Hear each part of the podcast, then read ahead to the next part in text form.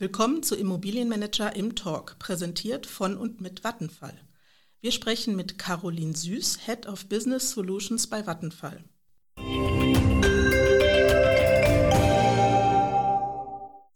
Der Podcast Im Talk bietet die Gelegenheit, mit Experten und Dienstleistern aus und für die Branche kurz und knackig ins Gespräch zu kommen. Wir, das sind Bianca Diel, Redakteurin bei Immobilienmanager, und André Eberhardt, Chefredakteur. Mit Caroline Süß von Vattenfall reden wir heute darüber, was Wärmecontracting überhaupt ist, wie es sich umsetzen lässt, welche Kosten auf Immobilienentwickler und Eigentümer zukommen, sowie warme und kalte Vorlieben. Hallo Caroline, um mit dem Thema warm und kalt mal ganz privat zu starten. Duschen warm oder lieber kalt? Hallo Bianca, schönen guten Morgen. Fiese Frage gleich am Anfang. Ich bin der totale Warmduscher. Dann auch lieber in die wärmeren Gefilden im Urlaub, in die Karibik oder auf in die Kälte, in die weißen Weiten von Alaska.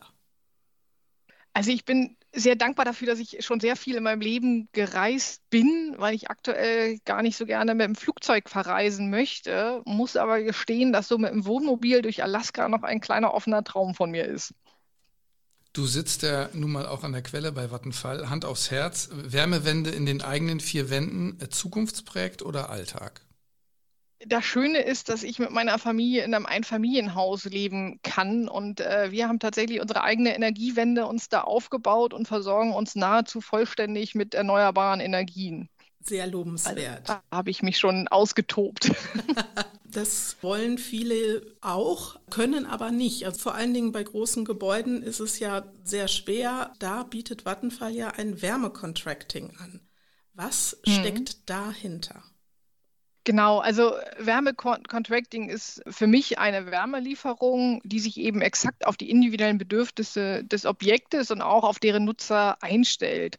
Und dabei einigen sich der Immobilieneigentümer und der Contractor, der nachher die, die Wärmelieferung übernimmt, einigen sich dann eben auf sowohl ein technisches Konzept, aber auch eine, eine vertragliche Konstellation. Also bei den Technologien kann man eben verschiedene Anwendungen finden und da gibt es natürlich auch Beschränkungen bei Gebäuden wissen, nicht jede Technologie funktioniert in jedem Gebäude. Und darauf muss man sich eben einigen und gucken, wo liegen da die Schwerpunkte und welche Möglichkeiten gibt es, welche Potenziale gibt es vor Ort und auch in der Umgebung. Und genauso wichtig ist für mich aber eben auch die Ausgestaltung der Verträge, dass sowohl der Immobilieneigentümer, aber auch wir als Contractor uns da drin wiederfinden und so auch auf die, die eigentlichen Bedürfnisse da nochmal eingehen können. Also als Beispiel für die Vertragsgestaltung ist zum Beispiel die Leistung, wo genau soll die Wärme übergeben werden, welche Errichtung und Planung soll durch den Kontraktor erfolgen oder auch die Laufzeit der Verträge.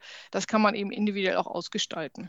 Und an wen richten sich solche Angebote und für wen lohnt sich das?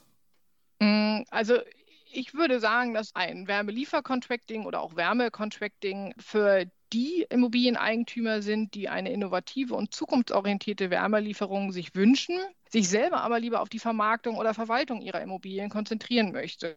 Der große Vorteil ist ja, dass Kontraktoren sich tagtäglich mit neuesten Technologien und Konzepten und Anträgen und Förderungen und so weiter beschäftigen und diese Kompetenz dann eben voll und ganz mit reinnehmen können. Und unsere Kunden sind da tatsächlich auch sehr unterschiedlich aufgestellt. Wir haben Kunden, die haben eine ganz klare Vorstellung, welche Technologie sie ähm, in ihrem Gebäude haben wollen und haben das auch schon teilweise relativ weit vorgeplant. Und dann haben wir auch Kunden, die haben Anforderungen eine, an eine bestimmte Qualität der Wärme, also welche Umwelteinflüsse oder Anforderungen hat die Wärmelieferung und überlassen uns dann quasi die freie Ausgestaltung der Technologie. Und so ist es ähm, immer sehr individuell, wie wir dort mit unseren Kunden dann auch zusammenkommen und welche primären Vorteile sie sich aus diesen Konzepten dann eben auch rausziehen. Nochmal kurz auf, für wen lohnt es sich? Wie groß muss die Abnahme sein oder wie viele Quadratmeter oder Gebäude oder Fläche mhm. brauche ich, um für ein Wärmekontrakting überhaupt äh, in Frage zu kommen? Ja, sehr gute Frage. Grundsätzlich lässt sich das natürlich für jeden Gebäudetyp irgendwo ausleben. Man muss natürlich auch gucken, stecken gewisse äh, Gesamtkosten in so einem Konzept drin, sodass wir sagen, ab 200 kW und aufwärts, also roundabout so 40 Wohneinheiten, da ist das eben schon attraktiv, sodass die finanziellen Vorteile aus Planung und, und Beschaffung sich dann auch wirklich durchschlagen ähm, und der Kunde dann auch entsprechendes Kostenvorteil daraus hat. Vielleicht kannst du uns mal mit in die Praxis nehmen. Wie sieht so ein klassischer Fall aus oder berichte mal aus deiner Praxis? Ja, kann ich wahrscheinlich unfassbar äh, viele Beispiele nennen. Ähm, ich fange mal mit einem an. Das war ein ja, kleines Quartier, wo äh, Neubau entstanden ist, wo mehrere Reihenhäuser und Einfamilien und auch zwei, drei Mehrfamilienhäuser, also die haben acht Wohneinheiten, dann diese Mehrfamilienhäuser und dieses ganze Ensemble sollte eben aus einer Anlage über ein kleines Nahwärmenetz versorgt werden und das halt möglichst nachhaltig, sodass wir uns überlegt haben, okay, was können wir hier halt irgendwie tun? Der Platz war auch nicht besonders riesig, den wir dort zur Verfügung hatten, um eine Anlage zu bauen. Und wir haben uns am Ende dazu entschlossen, eine Kombination aus Wärmepumpe, BAKW und einen Spitzenlastkessel zu bauen. Und das Spannende daran ist, dass das BAKW, das produziert ja gleichzeitig Strom und Wärme.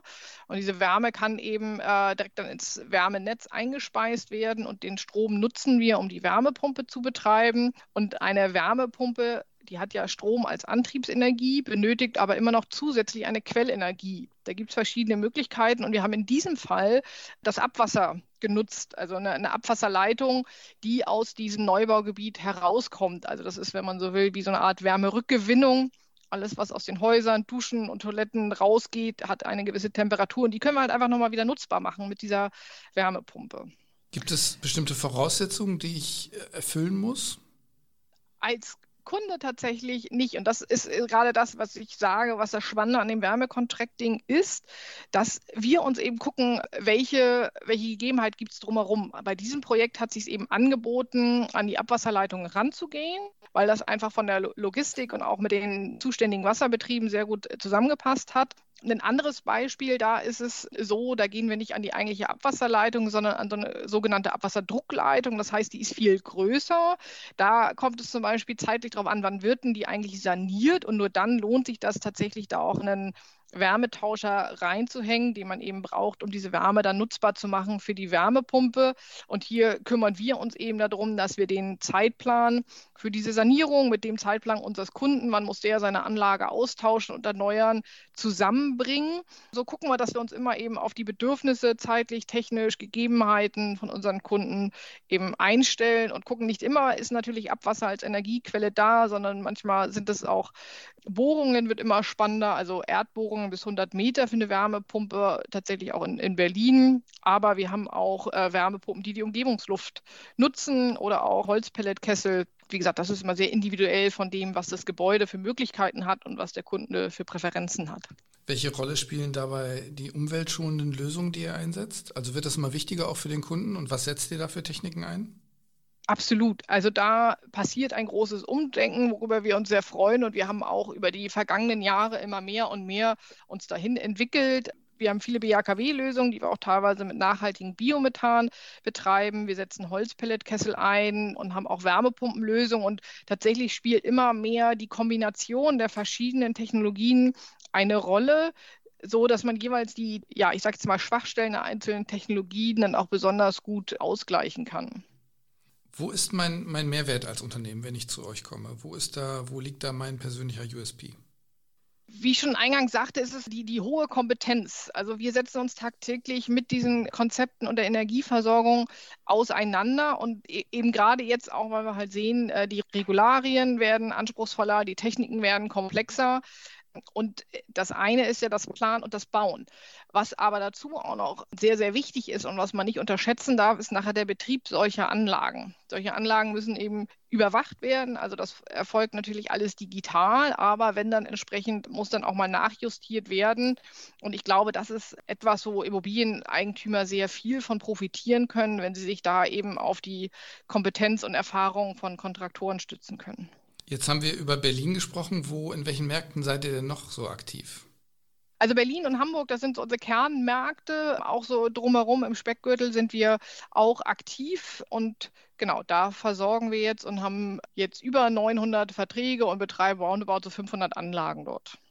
Caroline, du hast gerade im Praxisbeispiel so ein bisschen schon beschrieben, wie das umgesetzt wird. Was sind denn bisher die größten Schwierigkeiten oder was kannst du dir vorstellen als größte Schwierigkeiten bei einer Umsetzung?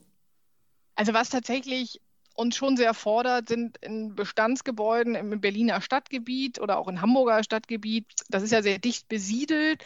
Da ist es schon schwierig, Bestandsgebäude auf neue Technologien umzurüsten. Wir sind ja in Berlin auch ein großer Stadtwärmeversorger und das ist natürlich sehr effizient, aber da, wo wir in den Bereichen eben diese Versorgung nicht anbieten können, wollen wir natürlich eine Lösung für unsere Kunden finden. Und da muss man natürlich eben gucken, im Bestandsbau mit Wärmepumpenlösung alleine ist bisher schwierig, sondern da muss man eben auch ergänzende Technologien haben, wie zum Beispiel ähm, einen zusätzlichen Kessel oder auch eine Power-to-Heat-Anlage, also wo ich direkt Strom in Wärme wandeln kann. Das bedarf Platz und das ist tatsächlich immer so eine Herausforderung in den Bestandsgebäuden, aber nichtsdestotrotz ist das, glaube ich, eine große Aufgabe, die wir als Kontrakt Investoren, aber auch eben alle Immobilieneigentümer, denen wir uns stellen müssen. Ja, das ist aus meiner Sicht sehr, sehr wichtig, dass wir schnell die Bestandsgebäude auch dekarbonisieren in der Wärmeversorgung. Kann man aus Wärmecontracting auch Kältecontracting machen? Also in der Tat, dann reden wir natürlich nicht mehr von Wärmecontracting, sondern dann sprechen wir von Kältecontracting. Aber das ist möglich. Ähm, also da gibt es verschiedene Optionen. Es ist tatsächlich auch möglich, sogenannte reversible Wärmepumpen einzusetzen. Die können im Winter dann heizen.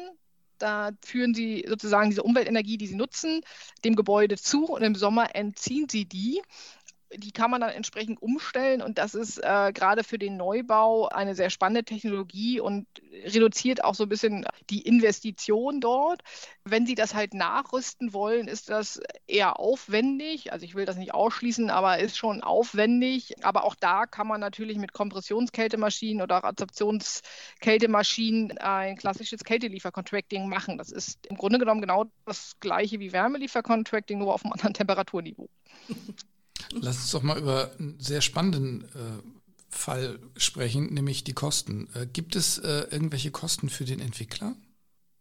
In der Regel nicht. Also es ist schon üblich, dass die Angebote, die ein ähm, Wärmelieferkontraktor erarbeitet, dass die kostenlos sind. Also man macht sich da ein Bild eben vor Ort. Also wenn es Neubau ist, dann guckt man sich die Pläne an oder man muss eben vor Ort fahren. Das ist in der Regel kostenlos. Es kann aber natürlich Konstellationen geben, wo man Vorabregelungen trifft. Ich mache mal ein Beispiel, wenn es jetzt wirklich um Geothermiebohrungen geht und da müssen Testbohrungen gemacht werden oder man möchte Abwärmepotenzial aus der Nachbarschaft nutzen, dann sind da in der Regel Machbarkeitsstudien vorab notwendig und da kann das natürlich sinnvoll sein, dass man sich vorab eben darüber verständigt, wie man mit diesen Kosten umgeht für den Fall, dass es eben nicht zu einer Beauftragung für das Wärmecontracting kommt. Mhm.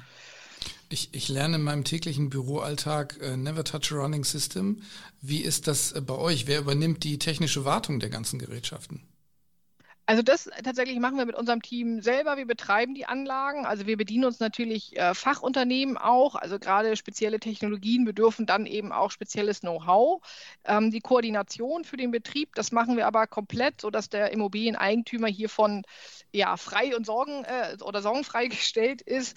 Das heißt, wir überwachen unsere Anlagen auch von der Ferne. Angenommen, es kommt doch mal irgendwie zu einer Störung, dann erkennen wir das sofort und können natürlich reagieren, bevor das Gebäude überhaupt auskühlt. Das dauert ja in der Regel immer ein bisschen und in den meisten Fällen können wir dann auch gleich reagieren, sodass dieser Anlagenausfall tatsächlich bei dem Mieter überhaupt nicht erkennbar ist. Das ist natürlich ein sehr großer Vorteil für den Vermieter, wenn darüber eben keine Beschwerden oder Anmerkungen ähm, kommen. Und die Wartung und Tonsteinfeger und Genehmigung und so weiter, das Brennstoffmanagement, das übernehmen wir dann alles, sodass der, wie gesagt, der, der Immobilieneigentümer sich um die, seine Immobilien selber auch dann kümmern kann und da seinen Fokus voll und ganz drauflegen kann. Und wenn jetzt die Zuhörer und Zuhörerinnen für das Thema Wärme Feuer gefangen haben, wo können sie sich noch weiter informieren? Dann kann ich nur empfehlen, mal einen Blick auf unsere Internetseite zu werfen. Die ist contracting.vattenfall.de und da gibt es viele Informationen zum Thema Wärmecontracting und da sind auch spannende White Paper, wo wir zu aktuellen Themen immer die ein bisschen ausarbeiten und da kann man sich hervorragend durchlesen. Und wer dann noch weiter das Feuer äh, gefangen hat, kann da auch gerne über unser Kontaktfenster sich dann entsprechend den Kontakt zu unseren Kollegen im Vertrieb dann aufnehmen. Okay, dann ganz warmen Dank nach Berlin. Vielen lieben Dank. Vielen Dank an Bianca und André. Mehr Infos zu Immobilienmanager, unsere aktuellen News, im Fokusveranstaltungen und unserer Implus-Mitgliedschaft gibt es unter www.immobilienmanager.de. Zum Implus-Angebot zählt auch unser Vordenker-Podcast Immobilienmanager, der Podcast. Einfach mal reinhören. Außerdem können Sie sich wieder für den Immobilienmanager Award 2023 bewerben. Bis zum nächsten Mal bei Im Talk.